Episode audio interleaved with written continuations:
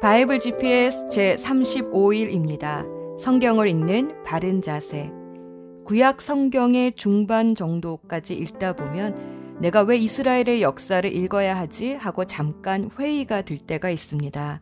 특별히 분열 왕국 시대에 들어와서 이름도 헛갈리는 많은 이스라엘과 남유다의 왕들의 이렇고 저렇고를 읽다 보면 남의 나라 역사를 꼭 읽어야 하나 싶기도 하고 그냥 성경을 덮어버리고 싶어집니다. 역사란 무엇일까요? 에드워드 헬리카라는 역사가는 역사는 과거와 현재의 끊임없는 대화다라고 말했습니다. 또 우리나라 역사를 다시 쓴 독립운동가 단체 신채호 선생님은 역사를 잊은 민족에게는 미래가 없다 하며 역사의 중요함을 주장했습니다. 과거를 기억하지 못하는 자는 과거를 되풀이한다 라는 멋진 말을 남긴 철학자도 있습니다. 이렇게 역사가 중요한 것은 알겠는데 그럼 세계사도 있고 우리나라 역사도 있는데 왜 하필 이스라엘 역사를 읽어야 할까요? 구약의 역사를 읽을 때 이스라엘 역사라는 관점으로 읽으면 잘못 읽고 있는 것입니다. 성경의 역사는 타락한 세상을 다시 하나님 나라로 회복해가는 과정을 기록한 것입니다. 이것을 한마디로 구속사라고 합니다. 구속이라는 말을 뉴스에서만 들어보신 분은 또 누가 감옥에 들어갔나 하고 오해를 하시는 분도 있다고 들었습니다. 성경에서 말하는 구속이란 뜻은 그런 것이 아니라 구원하기 위해 속량해 주었다라는 뜻입니다. 그러면 또 속량이라는 단어가 낯설지요. 영어로는 redemption이라고도 하는데 이 말은 요즘엔 잘 쓰이지 않지만 조선 시대에는 몸값을 받고 노비의 신분을 풀어주어 양민이 되게 하던 일을 속량이라고 했습니다. 조선 시대엔 이런 대화 속에서 나오던 단어였습니다. 바로 이 주인집 여자가 옛날 그 집에서 종살이를 하다가 속량이 된 사람이라오. 이렇게 속량이란 누군가 몸값을 지불하고 신분을 회복시켜 줄 때 사용한 단어입니다. 누가 죄에서 종살이 하던 우리를 위해 죄값인 목숨값을 지불하고 다시 하나님의 자녀로 그 신분을 회복시켜 주셨나요? 네, 맞습니다. 바로 예수 그리스도이십니다. 하나님은 이 예수 그리스도를 노아의 세 자녀 중 셈의 후손인 아브라함으로 아브라함의 아들 중에서 이스마엘이 아닌 이삭의 자손으로 이삭의 아들 중에서는 에서가 아닌 야곱의 자손으로 야곱의 아들 중에서도 유다의 자손으로 유다의 자손 중에서 다윗의 후손으로 오게 하셨습니다. 그리고 마침내 때가 이르러 십자가에 예수님을 매달아 우리의 죄값을 치르게 하셨습니다. 그래서 누구든지 제가 죄인입니다. 그런데 저의 죄값을 예수님께서 치루어 주셨습니다. 라고 믿음의 고백을 하는 사람마다 용서함을 받고 죄의 종살이에서 풀려나 하나님의 자녀가 되는 특권을 주셨습니다. 이렇게 다시 하나님의 자녀로 회복시켜 주시기까지의 역사, 아담에서 예수 그리스도까지의 역사가 바로 성경에서 말하는 구속사입니다. 구약 성경은 이스라엘의 역사가 아니라 예수님이 유대인의 몸을 입고 이 땅에 오시기까지의 언약과 그 성취의 역사입니다. 하나님은 이 구속사에 이스라엘을 사용하신 것입니다. 성경을 이스라엘의 역사로 보지 말고 구속의 역사라는 관점에서 읽어봅시다. 오늘의 여정, 오늘부터는 본격적인 분열 왕국 시대로 들어갑니다. 사울 왕 40년, 다윗 왕 40년, 솔로몬 왕 40년 이후 하나님은 솔로몬의 우상 숭배 때문에 북이스라엘의 여러 보암을 왕으로 세우셨지만 다윗 언약을 기억하셔서 남유다를 통해 다윗의 후손이 계속해서 왕위를 이어가게 하셨습니다. 사사 시대부터 여호수아를 배출한 에브라임 지파는 자신이 이스라엘을 대표하는 지파라는 우월감이 있어 왔는데 분열 왕국 시대에 와서야 왕이 나오게 되었습니다. 솔로몬이 우상 숭배를 하자 하나님이 에브라임 지파에서 여로보암을 왕으로 세우신 것입니다. 또 당시 배경을 보면 솔로몬 시대에 유다 지파만 독주를 하다 보니 과중한 노역과 세금에 시달려 불만이 쌓여 있던 다른 지파들이 결국 에브라임 지파의 여로보암을 중심으로 자연스럽게 뭉치게 되었습니다. 사람 사는 세상에 갈등이 없을 수 없습니다. 그러나 하나님을 중심으로 겸손하게 살 때에는 갈등이 성장의 원동력이 되지만 하나님을 떠나면 분열의 원동력이 됩니다. 북이스라엘과 남유다의 갈등이 결국 솔로몬이 하나님을 떠나자 터져 나오게 된 것입니다. 솔로몬의 후계자 르호보암도 교만하여 원로들의 지혜를 무시하므로 결국은 북쪽의 열 지파와 남쪽의 두 지파, 즉 유다 지파와 베냐민 지파로 나라가 분열이 되고 맙니다.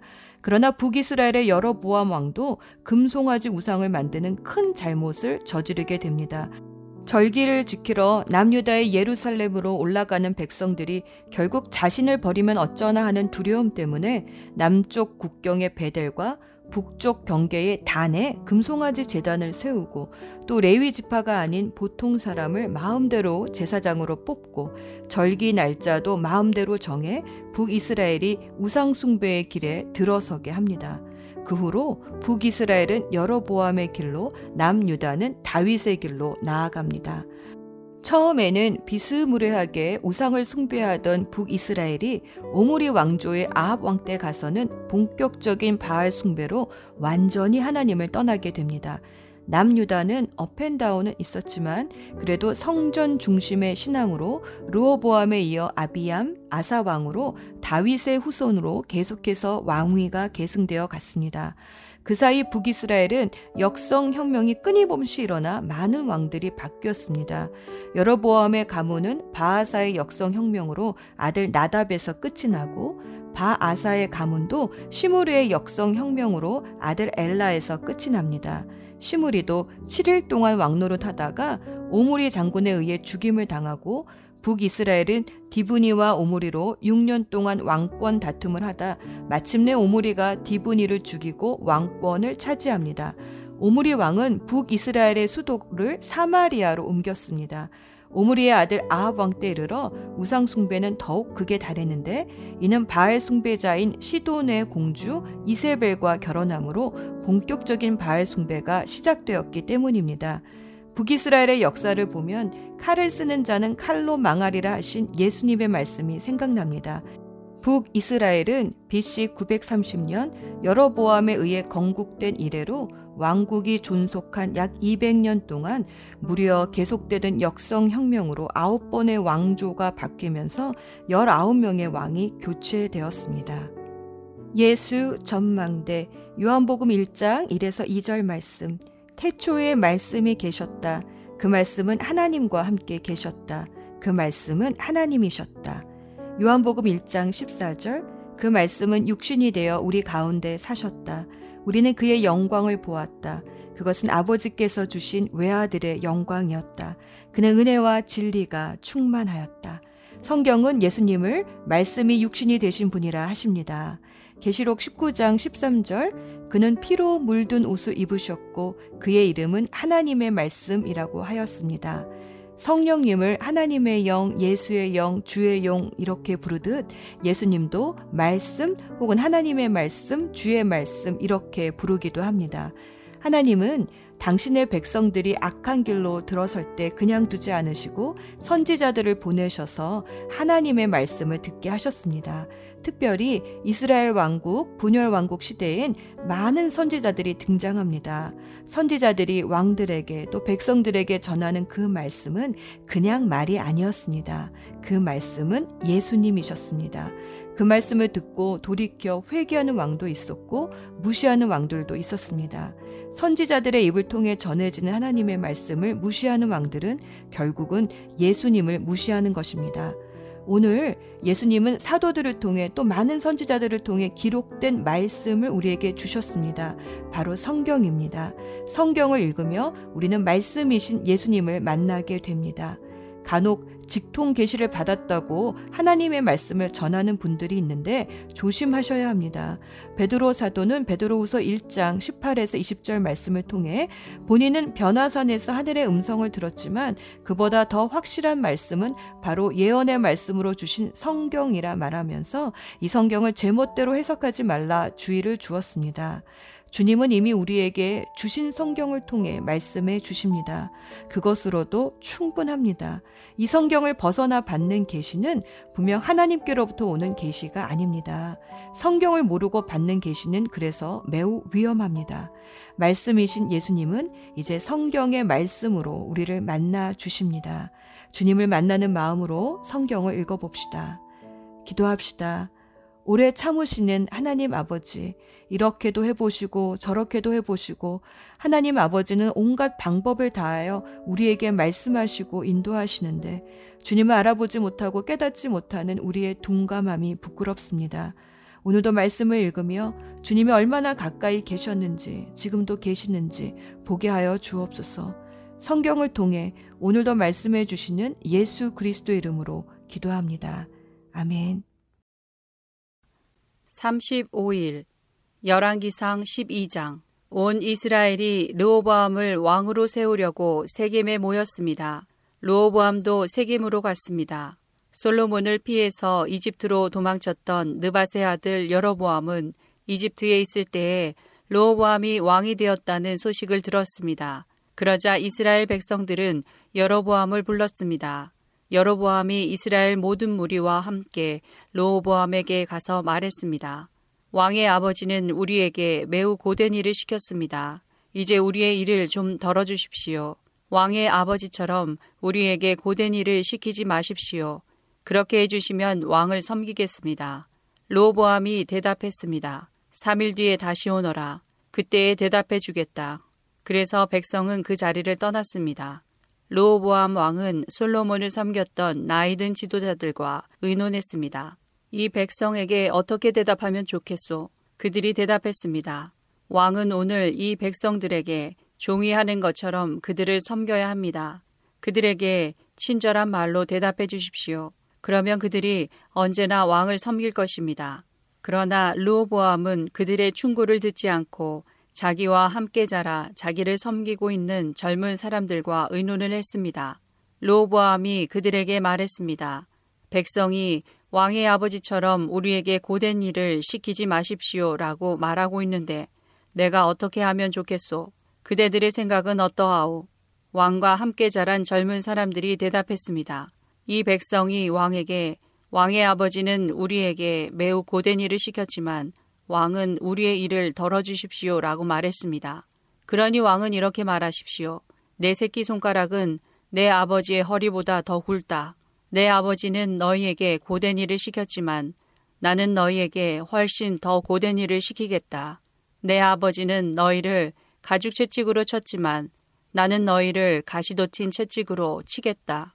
로보암이 백성에게 3일 뒤에 다시 오라고 말했으므로 모든 백성이 3일 뒤에 다시 로보암에게 왔습니다.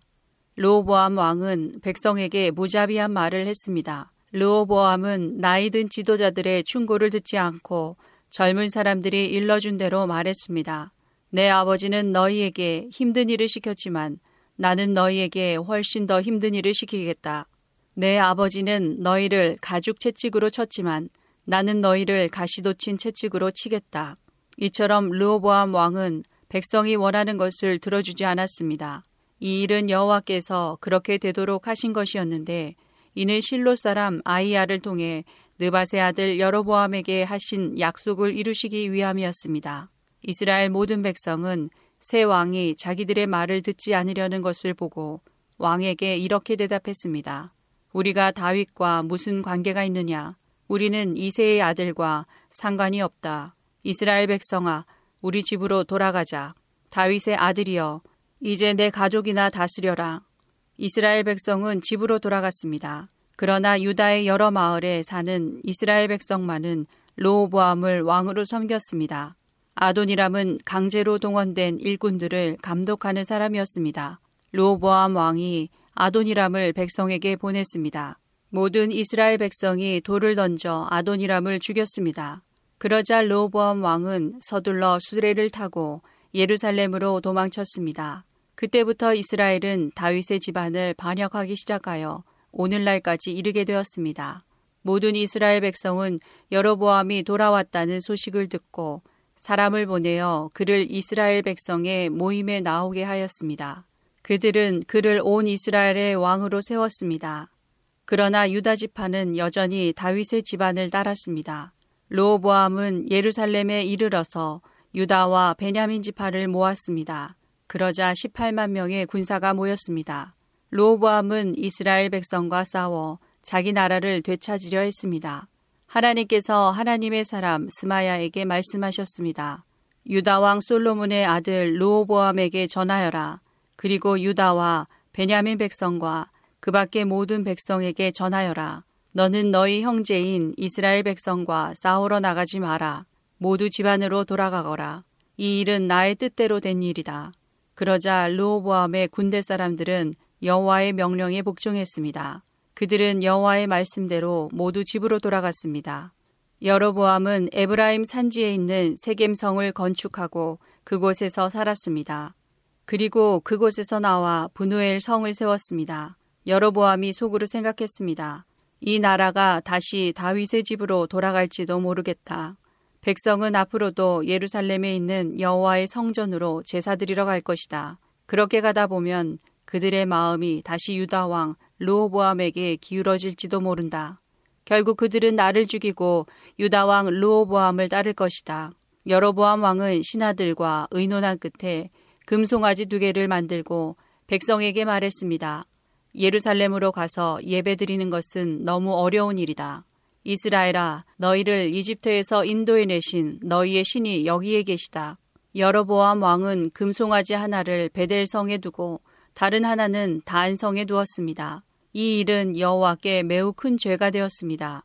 백성은 단까지 가서 그곳의 금송아지 앞에 예배드렸습니다. 여러보암은 여러 산당을 지었습니다. 그리고 레위 사람이 아닌 보통 백성 가운데서 제사장을 뽑았습니다. 여로보암은 여덟째 달 15일에 새로운 절기를 정했습니다. 그 절기는 유다의 절기와 비슷하게 지켜졌습니다. 여로보암은 그 절기 때에 제단 위에 제물을 바쳤습니다. 그리고 그는 그가 만든 베델의 송아지에게 제물을 바쳤습니다. 그는 또 그가 뽑은 산당의 제사장들을 베델의 제사장으로 일하게 했습니다. 여로보암은 자기 마음대로 정한 여덟째 달 15일 절기 때에 자기가 만든 베델의 재단에 가서 제물을 바쳤습니다. 이처럼 그는 이스라엘 백성을 위해 절기를 정하고 재단으로 올라가 향을 피웠습니다. 열왕기상 13장 여호와께서 하나님의 사람에게 명령하여 유다를 떠나 베델로 가게 하셨습니다. 그가 이르렀을 때에 여로보암은 재단 곁에 서서 제물을 바치고 있었습니다. 하나님의 사람이 그 재단을 향하여 여호와의 말씀으로 외쳤습니다. 재단아, 재단아, 여호와께서 너에게 이렇게 말씀하셨다. 다윗의 집안에 요시아라는 아들이 태어날 것이다. 그는 내 위에서 제사를 드리고 있는 산당의 제사장들을 내 위에 제물로 바칠 것이며 인간의 뼈를 내 위에서 태울 것이다. 하나님의 사람은 이 일이 일어날 것이라는 증거로 이 재단은 갈라질 것이고 그 위에 재는 땅에 쏟아질 것이다 라고 말했습니다. 여로보암 왕은 하나님의 사람이 베델의 재단에 대해 말한 것을 듣고 재단 위에서 손을 뻗어 그 사람을 가리키며 저놈을 잡아라 하고 소리쳤습니다. 그러나 왕이 내민 팔은 마비되어 움직일 수가 없었습니다. 곧이어 재단이 갈라지고 그 모든 재가 땅에 쏟아졌습니다. 하나님의 사람이 말한 증거대로 일이 이루어졌습니다. 왕이 하나님의 사람에게 말했습니다. 나를 위해 그대의 하나님 여호와께 기도해 주시오. 제발 내 팔을 고쳐달라고 기도해 주시오. 하나님의 사람이 여호와께 은혜를 베풀어 달라고 기도드리자 왕의 팔은 나아서 그전처럼 되었습니다. 왕이 하나님의 사람에게 말했습니다. 나와 함께 집으로 가서 음식을 듭시다. 그대에게 선물을 드리고 싶소. 하나님의 사람이 왕에게 대답했습니다. 왕과 함께 갈 수 없습니다. 왕이 나라의 절반을 준다 해도 갈 수 없습니다. 이곳에서는 아무것도 먹거나 마실 수 없습니다. 여호와께서 나에게 아무것도 먹거나 마시지 말라고 명령하셨습니다. 그리고 내가 온 길로 되돌아가지도 말라고 명령하셨습니다. 그래서 그 사람은 다른 길로 갔습니다. 베델에 올라왔던 길로 되돌아가지 않았습니다. 그때 베델에 늙은 예언자가 한 사람 살고 있었습니다. 그의 아들들이 와서 그날 하나님의 사람이 한 일에 대해 이야기해 주었고 하나님의 사람이 여로보암에게 한 말도 들려주었습니다. 그러자 그 아버지는 그 사람이 어느 길로 돌아갔느냐 하고 물었습니다. 그의 아들들은 유다에서 온 하나님의 사람이 돌아간 길을 아버지에게 일러주었습니다. 그 예언자는 아들들에게 자기 나귀에 안장을 얹어달라고 말했습니다. 아들들이 안장을 얹어주자 그 예언자는 나귀를 탔습니다. 그는 하나님의 사람을 뒤쫓아가서 그가 상수리 나무 아래에 앉아 있는 것을 발견하고 다가가서 물었습니다. 그대가 유다에서 온 하나님의 사람이요? 그 사람이 대답했습니다. 그렇습니다. 내가 그 사람입니다. 예언자가 말했습니다. 나와 함께 집으로 가서 음식을 같이 드십시다. 그러자 하나님의 사람이 대답했습니다. 당신과 함께 돌아갈 수 없습니다. 그리고 당신의 집에 들어갈 수도 없습니다. 이곳에서 당신과 함께 무엇이든 먹거나 마실 수 없습니다. 여호와께서 나에게 너는 그곳에서 아무것도 먹거나 마시지 마라. 그리고 오던 길로 다시 돌아가지 마라 하고 말씀하셨습니다. 그러자 늙은 예언자가 하지만 나도 그대와 같은 예언자요 라고 하면서 거짓말을 했습니다. 주님의 천사가 나에게 와서 그대를 내 집으로 데려가 먹을 것과 마실 것을 대접하라고 하셨소. 하나님의 사람은 그 늙은 예언자의 집으로 가서 그와 함께 먹고 마셨습니다. 그들이 식탁에 앉아 있는데 여호와의 말씀이 하나님의 사람을 데리고 온 늙은 예언자에게 내렸습니다. 늙은 예언자가 유다에서 온 하나님의 사람에게 외쳤습니다. 여호와께서 당신에게 이렇게 말씀하셨소. 너는 여호와의 말씀을 듣지 않았다. 너는 너희 하나님 여호와께서 명령하신 것을 따르지 않았다.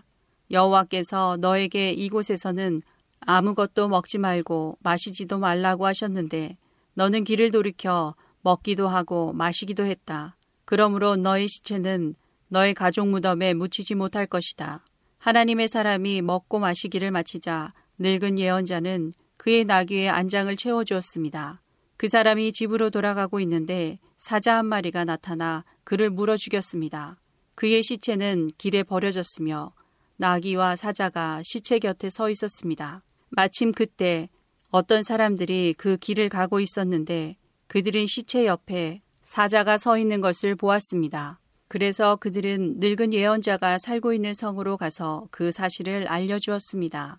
하나님의 사람을 자기 집으로 데려왔던 늙은 예언자도 그 소식을 듣고 말했습니다. 그 사람은 여호와의 명령을 따르지 않았던 하나님의 사람이다.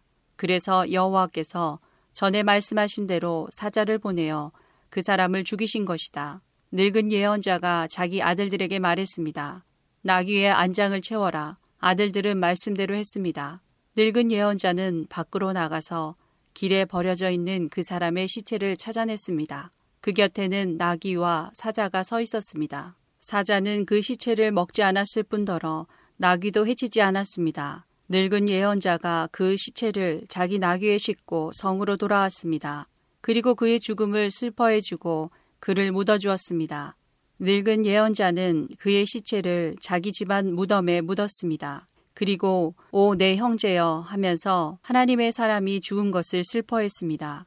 예언자가 그를 묻어준 다음에 자기 아들들에게 말했습니다. 내가 죽거든 하나님의 사람이 묻혀 있는 이 무덤에 나를 묻어라.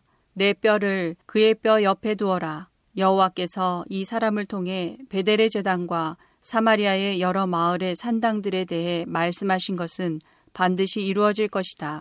그러나 여러보암 왕은 나쁜 짓을 그만두지 않았습니다. 그는 여전히 일반 백성 가운데서 산당의 제사장을 뽑았고 누구든지 산당의 제사장이 되고 싶은 사람은 그렇게 될 수 있게 하였습니다.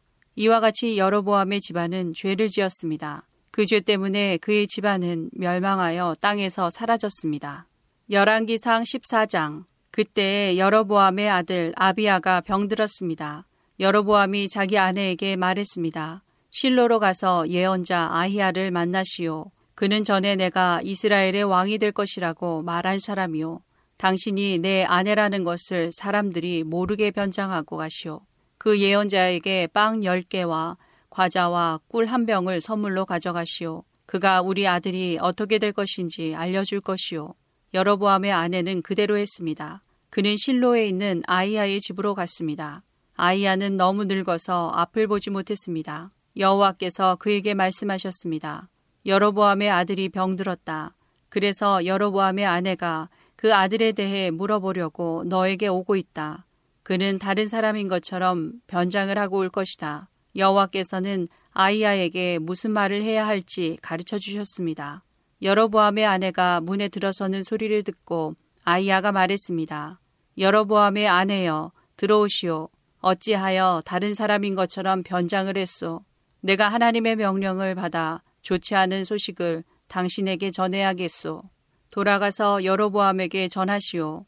이스라엘의 하나님 여호와께서 이렇게 말씀하셨소. 여로보암아 나는 너를 이스라엘 모든 백성 가운데서 뽑아 내 백성의 지도자가 되게 하였다. 다윗의 집안에서 나라를 쪼개어 너에게 주었다. 그러나 너는 내 종 다윗이 언제나 내 계명을 지키고 온 마음으로 나에게 복종하며 정직하게 행하였던 것처럼 살지 않았다. 너는 너보다 먼저 나라를 다스렸던 자들보다도 더 나쁜 일을 했다. 너는 나를 배반하고 다른 신들과 우상을 만들어 나를 크게 화나게 했다.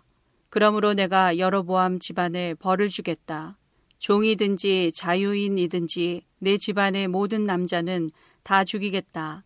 쓰레기를 불로 태우듯이 내 집안을 완전히 멸망시키겠다.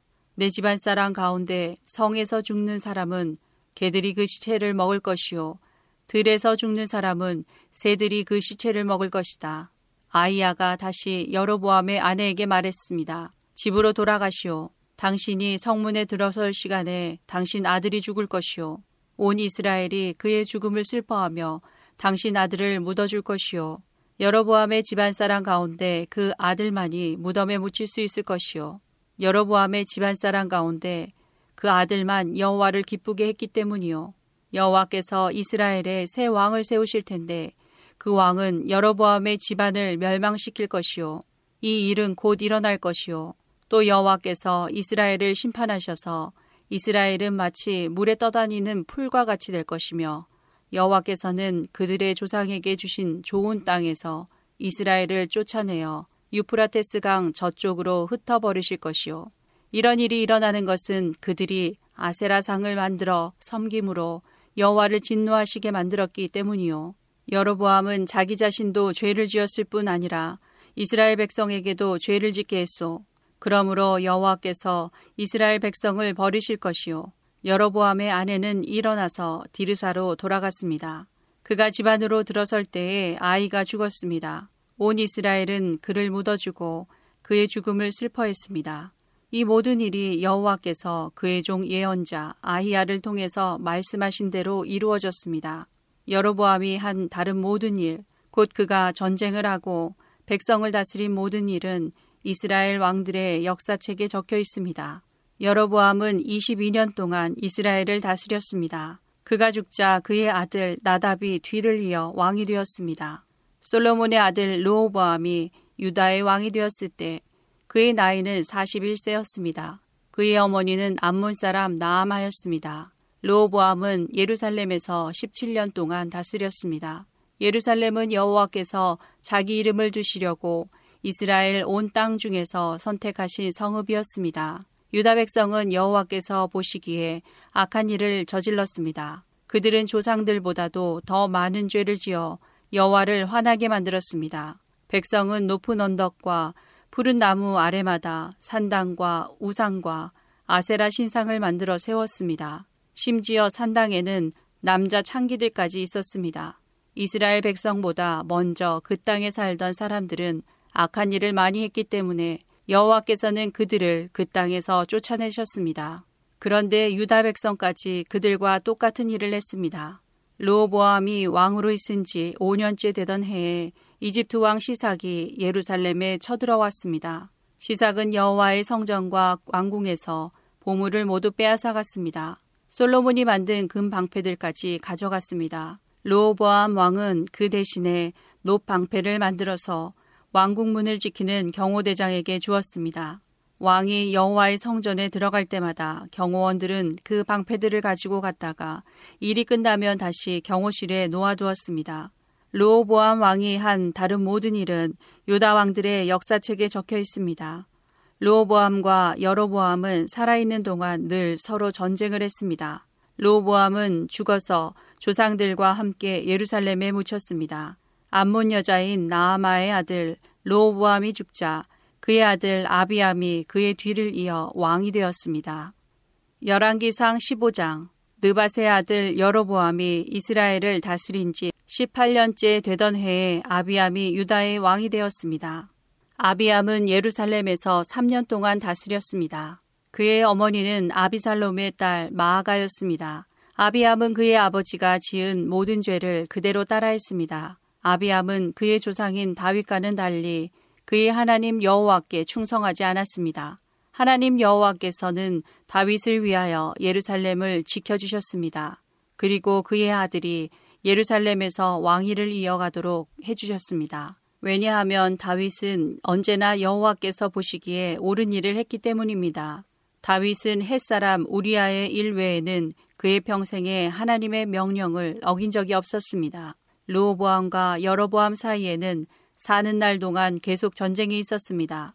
아비암이 다스리는 동안에도 아비암과 여로보암 사이에 전쟁이 있었습니다. 아비암이 한 모든 일은 유다 왕들의 역사책에 적혀 있습니다. 아비암은 죽어 예루살렘에 묻혔습니다. 아비암의 아들 아사가 뒤를 이어 왕이 되었습니다.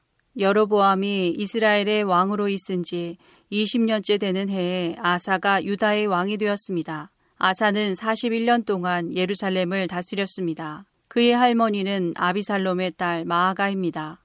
아사는 그의 조상 다윗처럼 여호와께서 보시기에 올바르게 살았습니다. 그는 남자 창기들을 그 땅에서 쫓아버리고 그의 조상들이 만든 온갖 우상을 없애버렸습니다. 그의 할머니 마아가는 더러운 아세라 우상을 만들어 가지고 있었는데 아사는 그것 때문에 마아가를 왕비의 자리에서 쫓아냈습니다. 그리고 그 우상을 부숴 기드론 골짜기에서 태웠습니다. 아사는 평생 동안 여호와께 충성했습니다. 그러나 그는 산당만은 없애지 않았습니다. 아사는 그의 아버지가 준비한 거룩한 물건인 성물과 자신이 준비한 성물을 여호와의 성전에 바쳤습니다. 그것은 금과 은과 그 밖의 물건들이었습니다. 아사와 이스라엘 왕 바하사 사이에는 늘 전쟁이 있었습니다. 바하사는 유다를 공격하기 위해서 올라왔습니다. 그는 어느 누구도 유다로 들어가지 못하게 하고 또 유다에서 나오지 못하게 하려고 했습니다. 그래서 그는 라마성을 굳건하게 쌓았습니다. 아사는 여호와의 성전과 자기 왕궁의 보물 가운데 남아있는 금과 은을 다 모아 신하들에게 주었습니다. 그리고 그들을 아람왕 베나닷에게 보냈습니다. 베나닷은 다브림문의 아들이고 다브림문은 헤시온의 아들입니다. 베나닷은 다마스커스 성에서 다스리고 있었습니다. 그들이 아사의 말을 베나닷에게 전했습니다. 내 아버지와 그대의 아버지는 평화 조약을 맺었습니다. 그대에게 금과 은을 선물로 보냅니다. 이스라엘 왕 바사와 맺은 조약을 끊고 그가 내 땅에서 떠나게 해주십시오. 베나닷은 아사 왕의 말을 들어주었습니다. 그래서 그는 자기 군대를 보내어 이스라엘 마을들을 공격하게 했습니다. 그는 이온과 단, 아벨 벤마가와 긴네렛 전 지역과 납달리 지역을 침입했습니다. 바하사가 그 소식을 듣고는 라마성 쌓는 일을 멈추고 디르사로 돌아갔습니다. 아사는 유다의 모든 백성에게 명령을 내려 한 사람도 빠짐없이 바사가 라마성을 쌓을 때 쓰던 돌과 나무를 나르게 했습니다.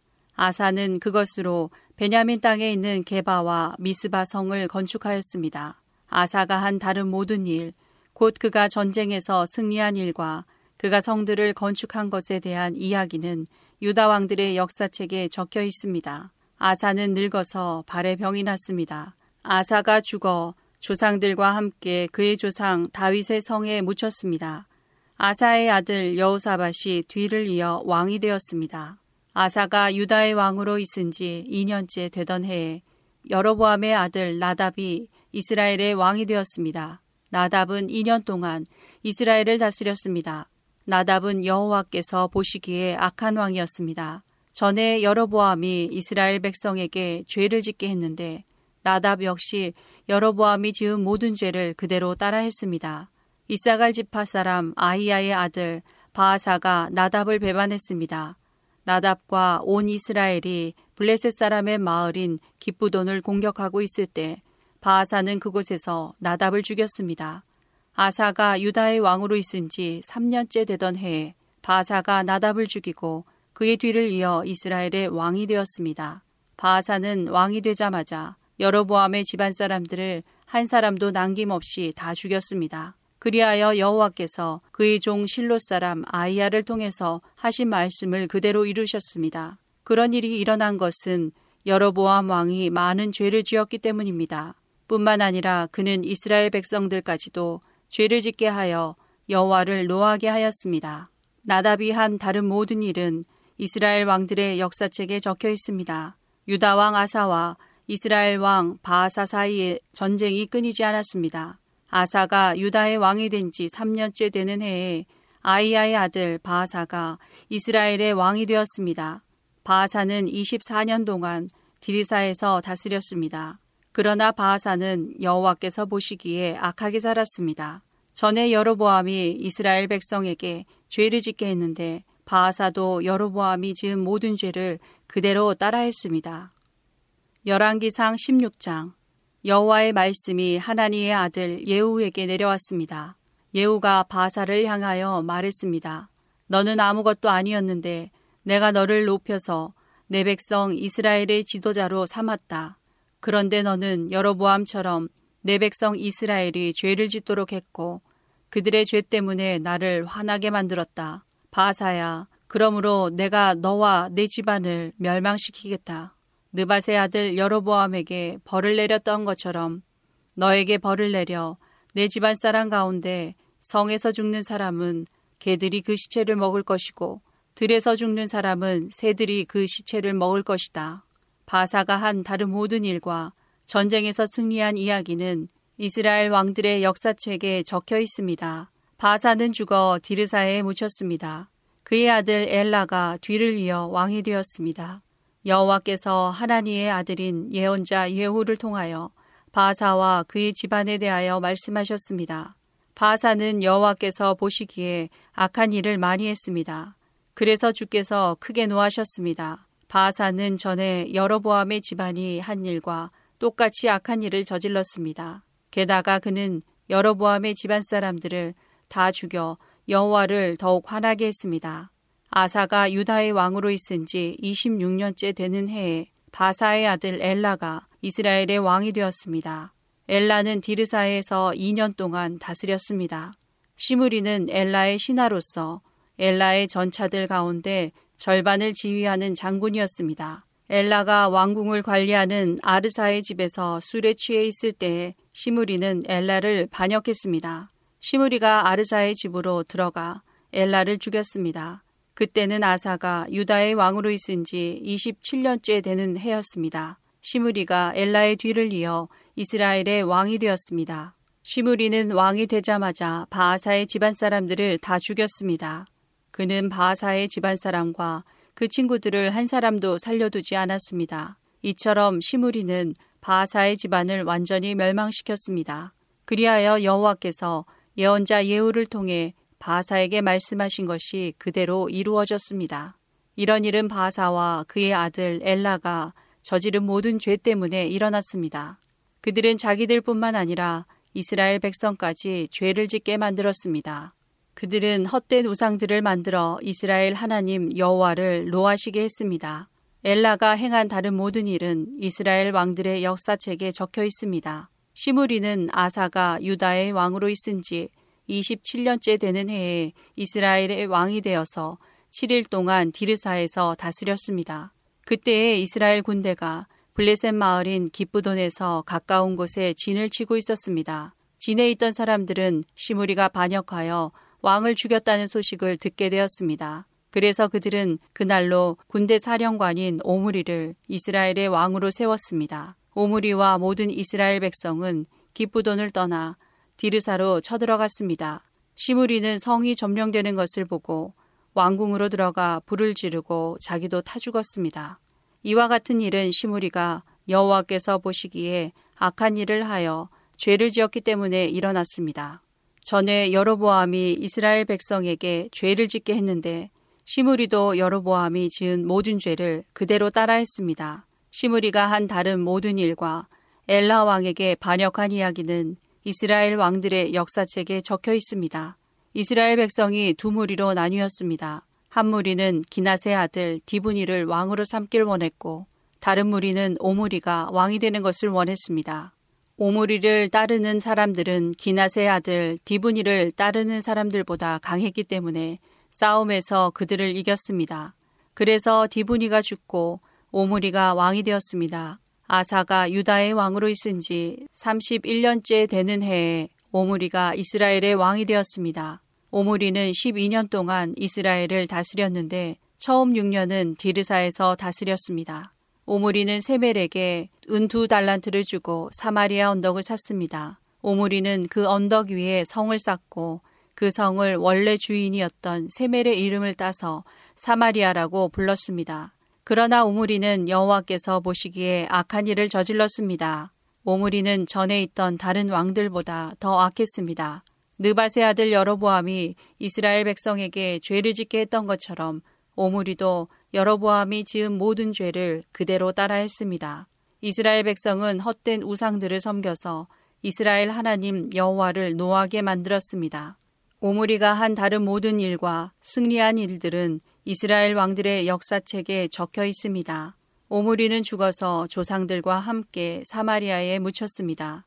그의 아들 아합이 뒤를 이어 왕이 되었습니다. 아사가 유다의 왕으로 있은 지 38년째 되던 해에 오므리의 아들 아합이 이스라엘의 왕이 되었습니다. 아합은 사마리아에서 22년 동안 이스라엘을 다스렸습니다.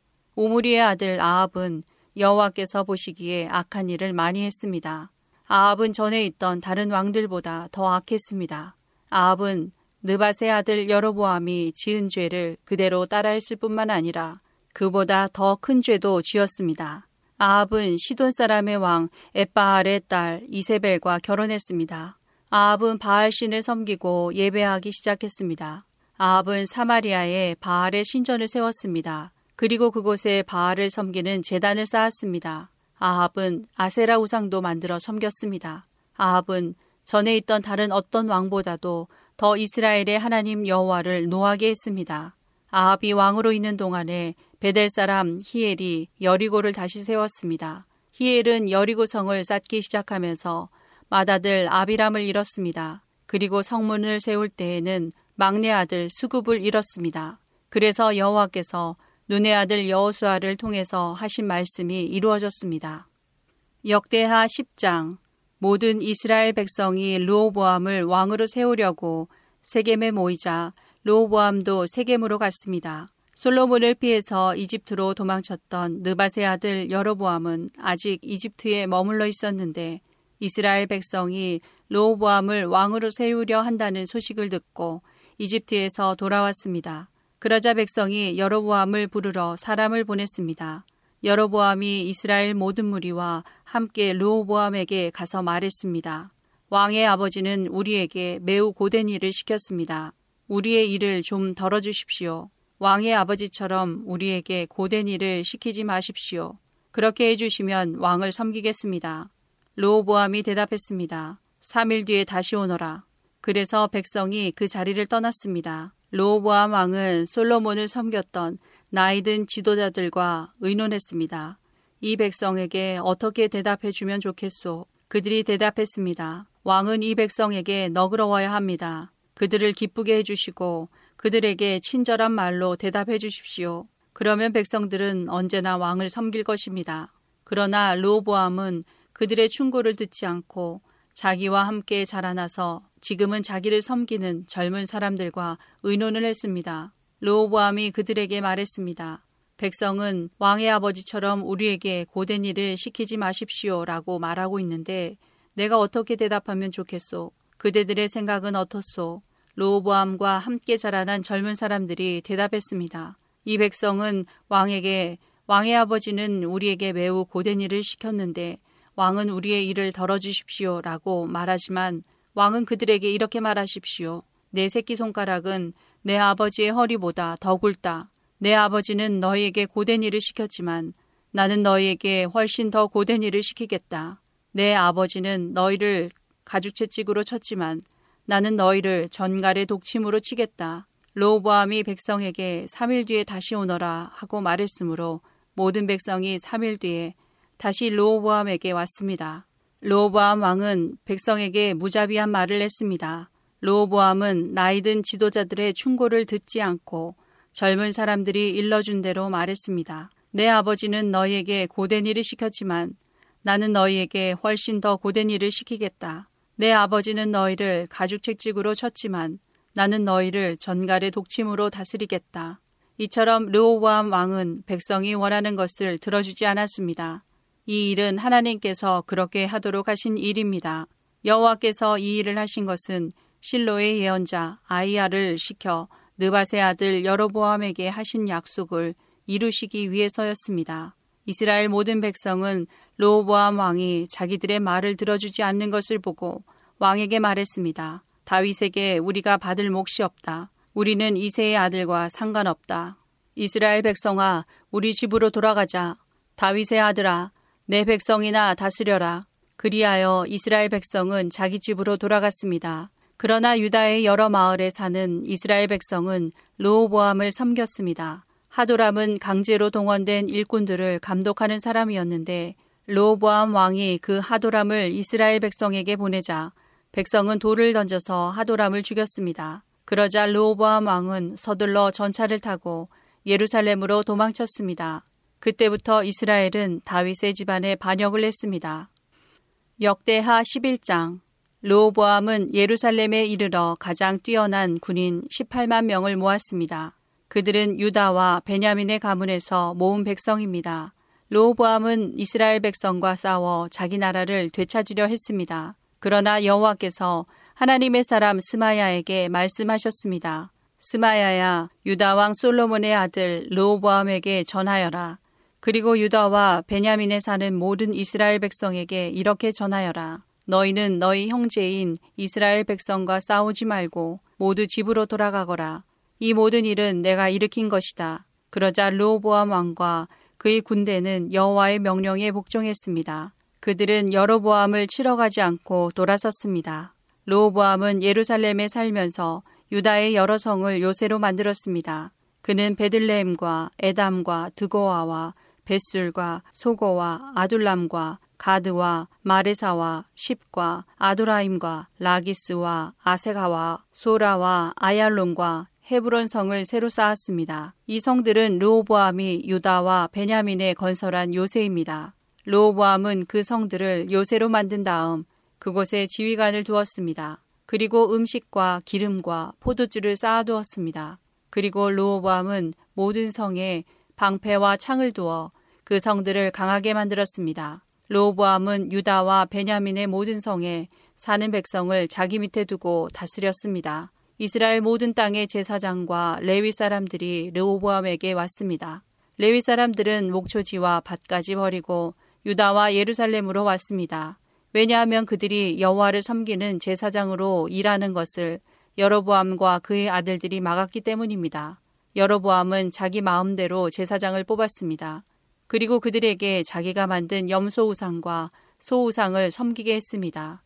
이스라엘 모든 지파에는 이스라엘의 하나님이신 여호와를 섬기려는 사람들이 있었습니다. 그들은 여호와께 제사를 드리러 레위 사람들과 함께 예루살렘으로 가곤 했습니다.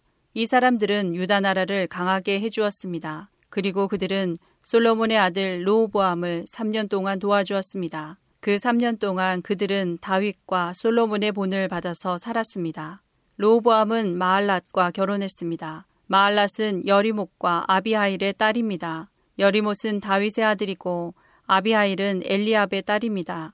엘리압은 이세의 아들입니다. 마할랏이 르호보암에게 낳아준 아들은 여우스와 스마랴와 사함입니다. 그 뒤에 르호보암은 압살롬의 딸 마아가와 결혼했습니다. 마아가는 르호보암에게 아비아와 아떼와 시사와 슬로밋을 낳아주었습니다.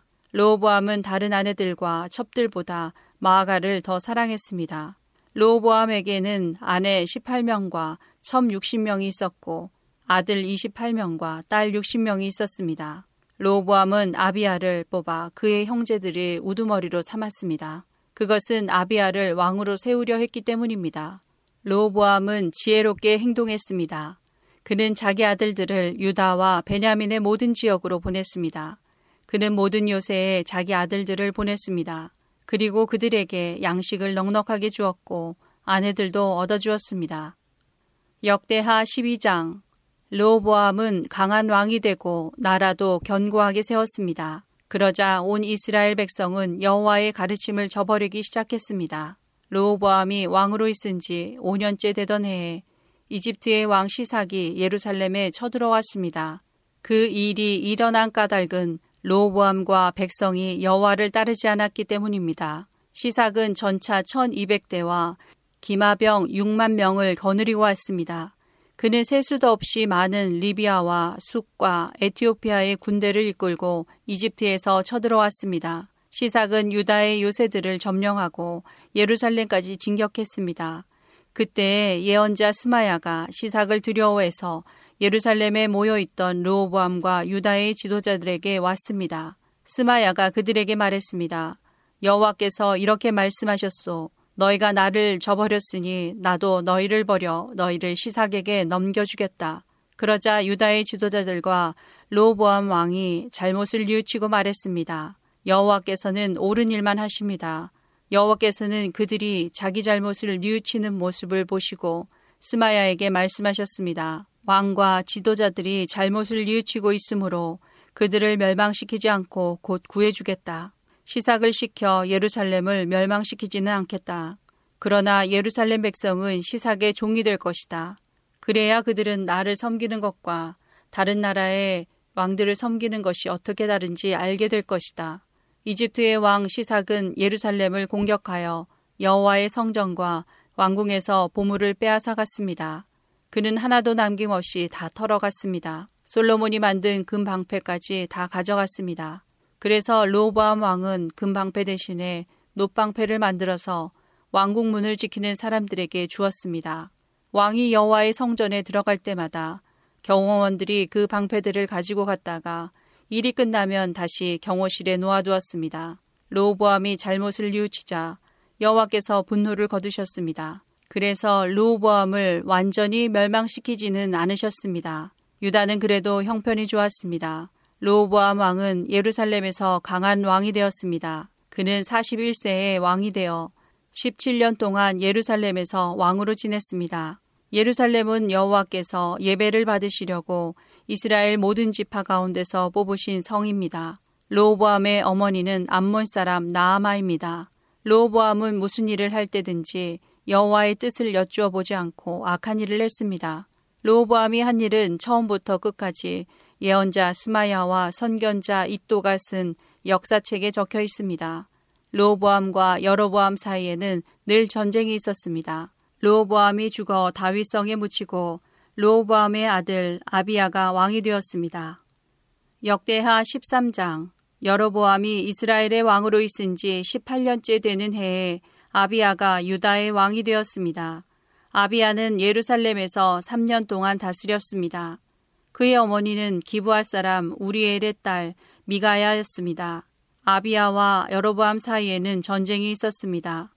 아비아는 뛰어난 군인 40만 명을 이끌고 전쟁터로 나갔고 여로보암도 뛰어난 군인 80만 명을 이끌고 아비아와 싸울 준비를 했습니다.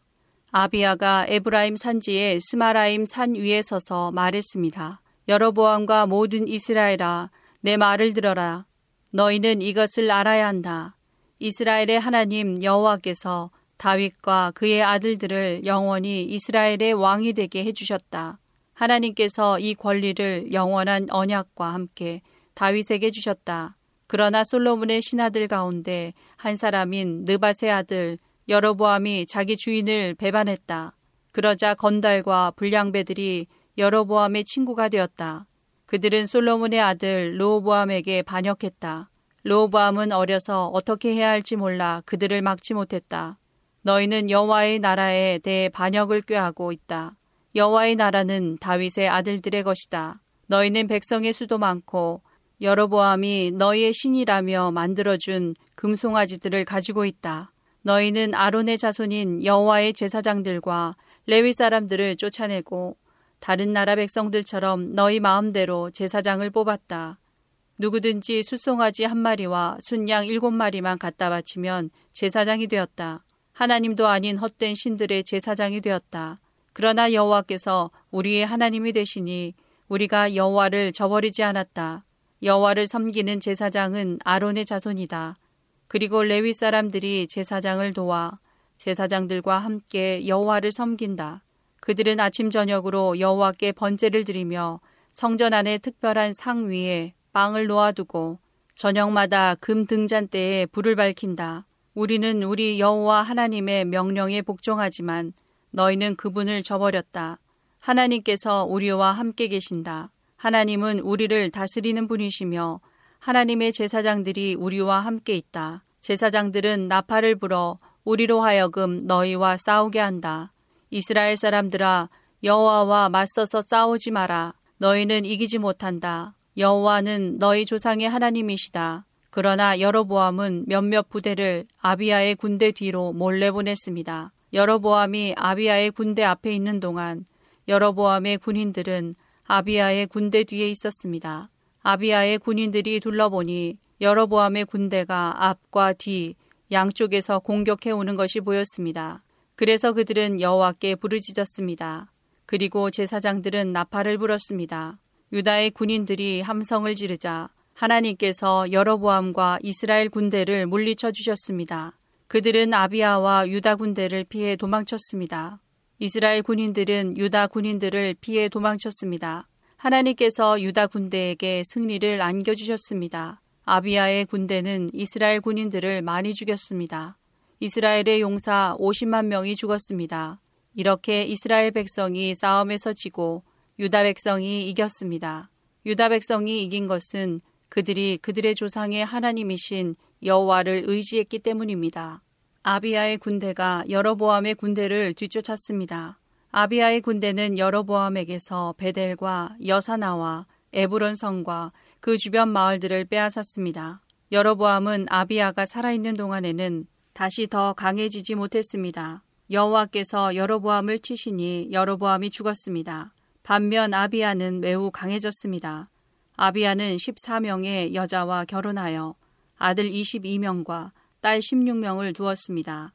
아비아가 한 다른 모든 일, 곧 그가 한 말과 행동은 선견자 이또가 쓴 글에 적혀 있습니다.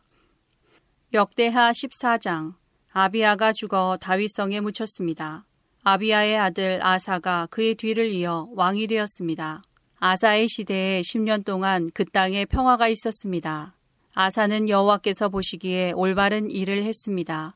아사는 우상을 섬기는 데에 썼던 이방 재단과 산당들을 없애버렸습니다. 그리고 헛된 신들을 기념하는 돌기둥들을 부셔버리고 아세라 우상들을 찍어버렸습니다. 아사는 유다 백성에게 명령하여 그들의 조상이 섬기던 하나님께 복종하게 했습니다. 아사는 그들에게 여호와의 가르침과 계명을 지키라고 명령했습니다. 아사는 유다의 모든 마을에서 산당과 향재단을 없애버렸습니다. 그리하여 아사가 왕으로 있는 동안에는 평화가 있었습니다. 아사는 나라가 평화로운 때에 유다에 요새들을 건설했습니다. 여호와께서 아사에게 평화를 주셨기 때문에 아사는 전쟁을 하지 않아도 되었습니다. 아사가 유다 백성에게 말했습니다. 이 성들을 짓고 그 둘레에 성벽을 쌓읍시다. 망대와 성문과 성문 빗장도 만듭시다. 우리가 우리 하나님 여호와께 복종했으므로 이 성은 우리 것이요 우리가 애써 주께 복종하니 주께서 온 둘레에 평화를 주셨소. 그리하여 그들은 지으려고 계획했던 것들을 잘 지었습니다. 아사에게는 유다 백성으로 이루어진 군대가 30만 명이 있었고 베냐민 백성으로 이루어진 군대가 28만 명이 있었습니다. 유다의 군인들은 큰 방패와 창을 가지고 있었고 베냐민의 군인들은 작은 방패와 활을 가지고 있었습니다. 이들은 모두 용감한 군인이었습니다. 에티오피아 사람 세라가 아사의 군대와 싸우러 왔습니다. 세라에게는 많은 군대와 전차 300대가 있었습니다.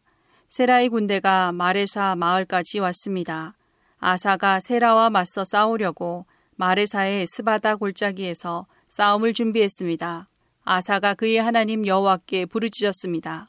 여호와여 약한 백성이 강한 백성과 맞서 싸울 때는 오직 주께서 도와주셔야 이길 수 있습니다. 우리의 여호와 하나님이시여 우리를 도와주십시오. 우리는 여호와 하나님을 의지합니다. 우리는 주의 이름으로 이 큰 군대와 맞서 싸웁니다. 여호와여 주는 우리의 하나님이십니다. 아무도 주와 싸워서 이기지 못하도록 해 주십시오. 그리고 나서 아사의 유다 군대는 에티오피아 사람들을 공격하였습니다. 그러자 여호와께서 에티오피아 사람들을 물리쳐 주셨습니다. 에티오피아 사람들은 도망쳤습니다. 아사의 군대는 그랄 마을까지 그들을 뒤쫓았습니다. 에티오피아 사람들이 너무나 많이 죽어서 그들의 군대는 다시 싸울 힘을 잃었습니다. 그들은 여호와와 그의 군대에 멸망당했습니다. 아사와 그의 군대는 적군으로부터 귀중한 물건들을 많이 빼앗았습니다. 그들은 그랄 주변의 마을들을 다 멸망시켰습니다. 그 마을들에 사는 백성은 여호와를 두려워했습니다. 그 마을들에도 귀중한 물건들이 많이 있었습니다. 아사의 군대는 그 물건들을 빼앗아 갔습니다. 아사의 군대는 목자들의 천막도 공격했습니다. 거기에서 양과 낙타를 많이 빼앗았습니다. 그런 다음에 그들은 예루살렘으로 돌아왔습니다. 역대하 15장 하나님의 영이 오데세 아들 아사랴에게 들어갔습니다. 아사랴가 아사를 만나서 말했습니다. 아사 왕과 온 유다와 베냐민 백성은 내 말을 들으시오. 여러분이 여호와와 함께 있는 한 여호와도 여러분과 함께 계실 것이요. 여러분이 주를 찾으면 찾을 수 있겠지만 주를 버리면 주께서도 여러분을 버리실 것이요. 이스라엘은 오랫동안 참된 하나님 없이 살아왔소. 그리고 그들을 가르칠 제사장도 없었고 율법도 없었소. 그러나 그들은 어려움을 당하면 이스라엘의 여호와 하나님께 다시 돌아왔소. 주를 구하여 찾았소. 그러면 주께서 저희들을 만나 주셨소. 그때는 아무도 마음 놓고 다닐 수 없었소. 온 나라에 재앙이 가득했소. 한 나라가 다른 나라를 멸망시키고 한 성이 다른 성을 멸망시켰소. 그것은 하나님께서 온갖 재앙으로 그들을 괴롭히셨기 때문이요. 그러나 여러분은 힘을 내시오. 낙심하지 마시오. 여러분이 한 좋은 일에 대해 상이 있을 것이요. 아사는 이 모든 말과 예언자 오데세 예언을 듣고 용기를 내어 온 유다와 베냐민에서 역겨운 우상들을 없애버렸습니다. 그리고 그가 에브라임 산지에서 빼앗은 성에서도 우상들을 없애버렸습니다. 아사는 성전의 현관 앞에 있는 여호와의 제단을 고쳤습니다. 그런 다음에 아사는 유다와 베냐민의 모든 백성을 불러 모았습니다. 그리고 유다에 사는 에브라임과 문하세와 시므온 지파의 백성도 불러 모았습니다. 아사의 하나님 여호와께서 아사와 함께 계시는 것을 보고 이스라엘에서도 많은 백성이 왔습니다. 아사와 모든 백성은 예루살렘에 모였습니다. 그때는 아사가 왕으로 있은 지 15년째 되던 해의 셋째 달이었습니다. 그들은 그때에 여호와께 소 700마리와 양 7천마리를 바쳤습니다. 그 짐승들은 적에게서 빼앗아 온 것입니다. 그런 다음에 그들은 언약을 맺었습니다. 그들은 마음을 다해 그들의 하나님이 섬기던 여호와 하나님을 따르기로 약속했습니다. 누구든지 이스라엘의 하나님이신 여호와를 따르지 않는 사람은 죽이기로 했습니다. 그 사람이 귀한 사람이든지 귀하지 않은 사람이든지 남자든지 여자든지 가리지 않고 죽이기로 했습니다. 아사와 모든 백성은 여호와 앞에서 맹세를 했습니다. 그들은 큰 소리로 함성을 질렀습니다. 그리고 피리와 나팔을 불었습니다. 온 유다 백성은 그런 맹세를 한 것이 기뻤습니다. 그들은 마음을 다해서 맹세했습니다. 그들은 하나님을 구하여 찾았습니다. 그래서 여호와께서도 그들을 만나 주시고 사방에 쉼을 주셨습니다. 아사 왕은 자기 어머니 마아가를 태우의 자리에서 물러나게 했습니다.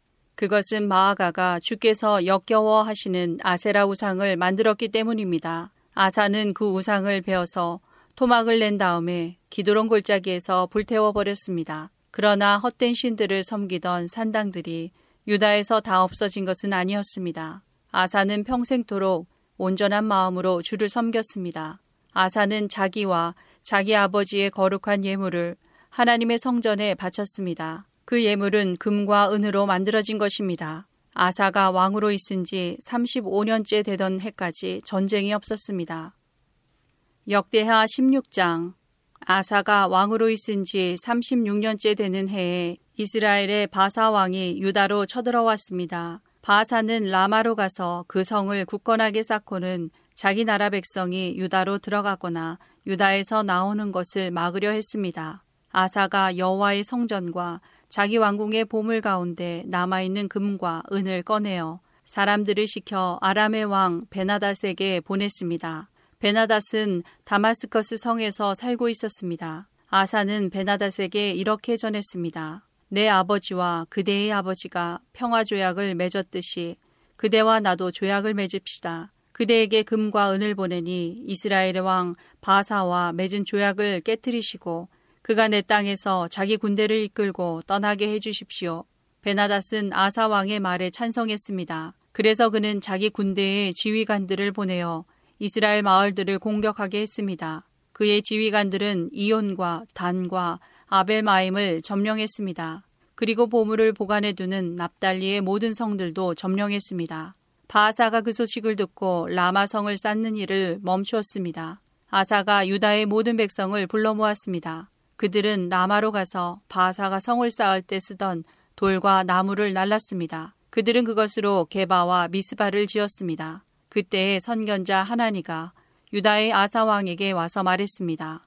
왕은 왕의 하나님 여호와를 의지하지 않고 아람 왕을 의지했습니다. 그러므로 이제 아람 왕의 군대는 왕의 손에서 벗어났습니다. 에티오피아 사람과 리비아 사람들에게는 크고 강한 군대가 있습니다. 그들에게는 전차와 기마병도 많이 있습니다. 그러나 왕이 여호와를 의지했기 때문에 여호와께서 도우셔서 그들을 이길 수 있었습니다. 여호와께서는 온 땅에서 온전히 여호와께 몸을 맡기는 사람을 찾고 계십니다. 여호와께서는 그런 사람들을 강하게 해주시기를 원하십니다. 아사 왕이여 왕은 어리석은 짓을 했습니다. 이제부터 왕은 여러 전쟁에 시달려야 할 것입니다. 아사는 선견자 하나님의 말을 듣고 화가 나서 그를 감옥에 가두었습니다. 아사는 그때 다른 백성들도 압제했습니다. 아사가 한 일은 처음부터 끝까지 유다와 이스라엘 왕들의 역사책에 적혀 있습니다. 아사가 왕으로 있은 지 39년째 되던 해에 그의 발에 병이 났습니다.